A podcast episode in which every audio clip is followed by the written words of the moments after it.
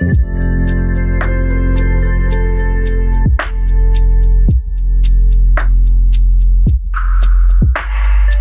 Welcome to the For the Gospel podcast, where we provide sound doctrine for everyday people. I'm your host, Costi Hinn, and as always, I want to welcome our listeners on Apple, Spotify, and those enjoying this on our YouTube video podcast format. If you're new to our ministry, be sure to subscribe on our YouTube channel and get all of our content for free there. We have some great resources on a variety of theological topics that will really bless you. And if you haven't already, uh, check us out at forthegospel.org. All of our resources are there. Information about our ministry is there as well. And our social media platforms are all available for you to follow on TikTok and Instagram, Facebook, Twitter. Lots of encouraging resources to invade your scroll, your news feed every single week with so much noise out there. Uh, we want to encourage you and equip you with biblical truth. On today's episode, it's the third part of this series on the Holy Spirit. I have a forthcoming book called Knowing the Spirit, and it will expand on all of this and more. It's out on September the 12th. And my prayer and hope is that it blesses you with a lifelong understanding of the Holy Spirit and would protect you from confusing teachings that are out there. Last episode, we looked at three essential truths about the Holy Spirit as God, a person, and as approachable for us to have a strong relationship with. And now in this episode, I want to get practical. We're looking at uh, the fact that the Holy Spirit is God. Okay, so now what? And that's really the title of the episode. The Holy Spirit is God. Now what? Instead of being confused or indifferent or stuck in a rut on this doctrine, there are responses that every Christian ought to have based on the truths we've covered so far. If he is God, if he is a person, and if he is approachable and not some far off deity or some mystical force out there, well, then what should we do? Regarding the deity and the active work of the Holy Spirit being so clear in Scripture, fourth century theologian Gregory of Nazianzus wrote, Christ is born, the Spirit is his forerunner. Christ is baptized, the Spirit bears witness. Christ is tempted, the Spirit leads him up. Christ ascends, the Spirit takes his place. What great things are there in the character of God which are not found in the Spirit? What titles which belong to God are not also applied to Him? He is called the Spirit of God, the Spirit of Christ, the mind of Christ, the Spirit of the Lord, the Spirit of adoption, the Spirit of truth, the Spirit of liberty, the Spirit of wisdom, the Spirit of understanding, the Spirit of counsel, the Spirit of might, the Spirit of knowledge, two more, the Spirit of godliness, and the Spirit of the fear of God. This only begins to show how unlimited He is. So he is God. How should we respond? Now, powerful truths to meditate on. First and foremost, if he is God, and we believe he is, how should we respond? Number one, worship the Holy Spirit as God. If the Holy Spirit is truly everything we've covered, then he's God and he should be worshiped. You and I ought to include him in our worship and acknowledge him in our worship and remember that he is essential to our worship. This could be as simple as praising the Holy Spirit for his work in your life during a time of worship in your church. It could be including him in your conversations about God with your family and not leaving him out because you're a little unsure what to do with him or how to talk about him. Most certainly, it must include singing accurate song lyrics about him. There's a lot of weird lyrics about the Spirit these days.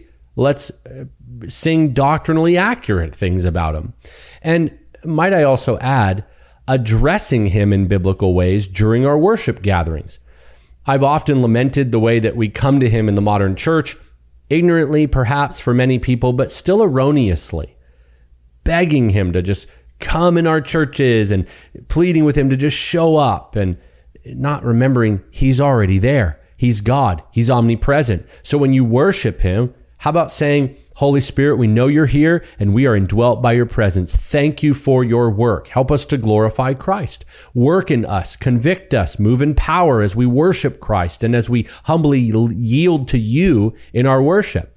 That's biblical. That's a great way to address him. On the flip side, you know, to addressing him wrongly, the Holy Spirit typically gets neglected because of ignorance, but also sometimes out of fear.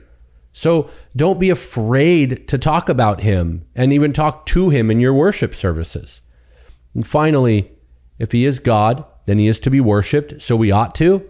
Well, then let's be reverent, reverent toward the Holy Spirit. This is not something you see as often as you might want to in the church at large today. The word worship is something to think about here and meditate on by way of definition. In the original language, the word worship in the New Testament Greek means proskuneo. That's the word. And it means to kiss the hand in reverence or to bow down. So when we worship God, we should have a heart, uh, a posture, even sometimes with our bodies on our knees before the Lord, humbly bowing our heads. Maybe you close your eyes because you don't want to be distracted. It's not a chapter and verse that says you must close your eyes, but maybe you want to so you can not focus on other things. Out of respect and honor for him, you give him your full, undivided attention. This is the way that we should honor the Holy Spirit if he is God, and he is. Number two, seek relationship with the Holy Spirit as a person.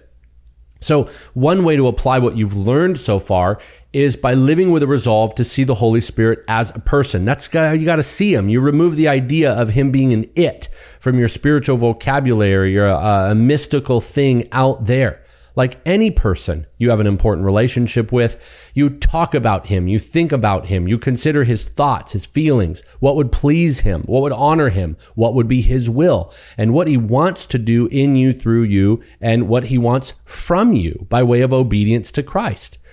Now, we all grieve the Holy Spirit at times because of our own sin, uh, but there is a way to walk with him in relationship. I think of Galatians chapter 5 and where Paul says, you know, walk by the Spirit, don't walk according to the flesh. The word walk being the Greek word peripateo, which means to be preoccupied, preoccupied with the things of the Spirit. Well, what better way to nurture relationship with him and foster a healthy right view of him than to be preoccupied about the things that the Holy Spirit calls you to in scripture. So that's going to mean devoting yourself to studying the Bible and understanding the doctrine of the Holy Spirit. He is a person, so therefore seek a relationship with him.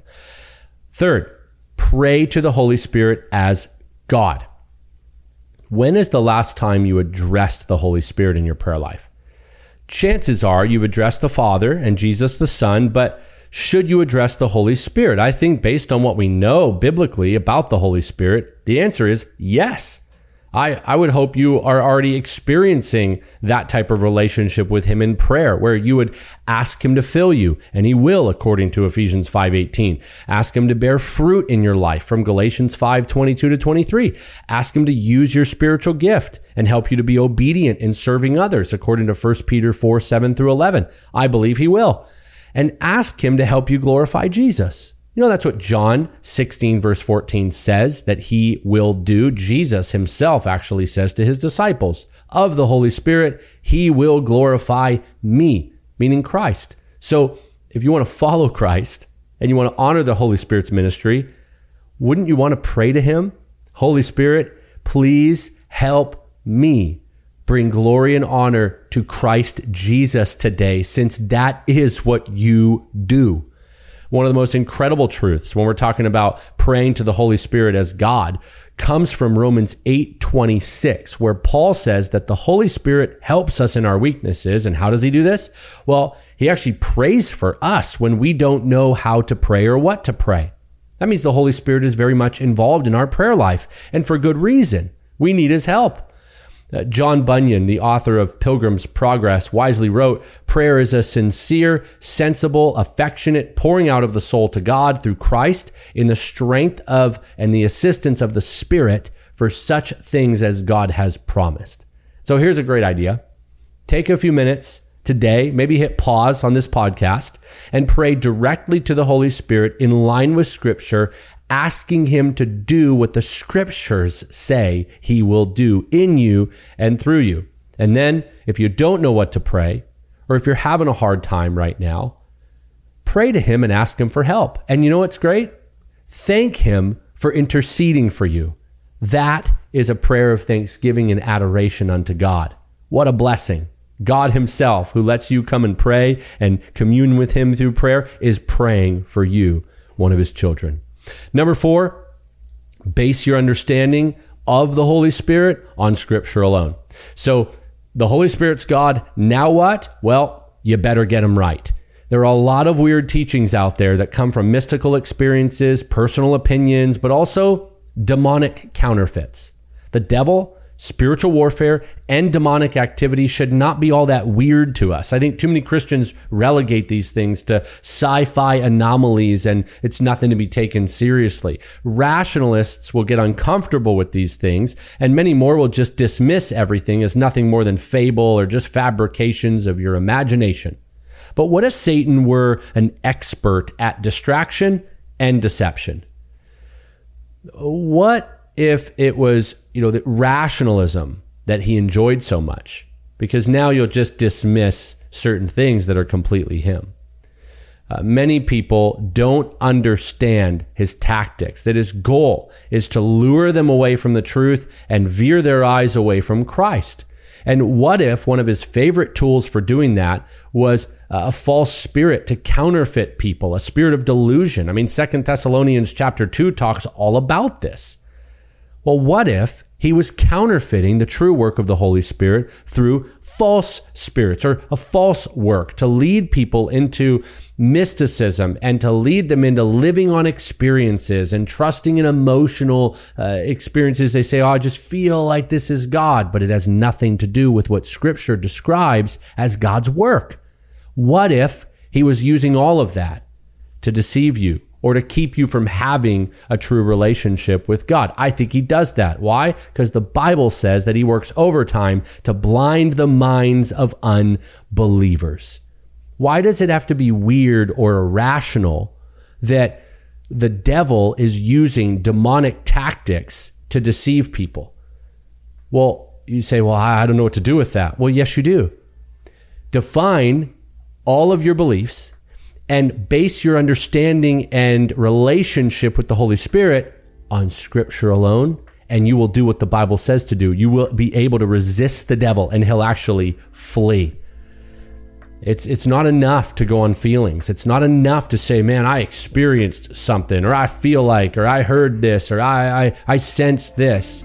Stick to the Word of God and base all of your understanding regarding the Holy Spirit's work on Scripture alone. If He is God, if He is a person, if He is approachable and someone to be revered, if He is to be worshiped, well, He is all those things, then we ought to have a healthy relationship with Him. And in order to have a healthy relationship, we should get our definition of Him from Scripture. I would bet my life on that, and I recommend you do the same. In the next episode, I want to answer a question that often comes up when we're talking about having a relationship with the Holy Spirit. It's the question Does He speak? And I've got some good news for you if you're wanting to hear from the Holy Spirit. Join me right back here and we'll dig in for biblical answers to that important question. For more on this topic, for small group discussion material, and a lot of other questions about the Holy Spirit that I answer, that you can find in a book titled Knowing the Spirit, and you can pick that up wherever books are sold. As always, thanks for listening, for watching, for sharing, and for supporting what we're trying to accomplish for the glory of God Hear it For the Gospel. I hope this series is used by the Lord to help you grow stronger and closer and clearer in your relationship with the third member of the Trinity. I'll be back next Monday with another episode. Keep on living for the gospel.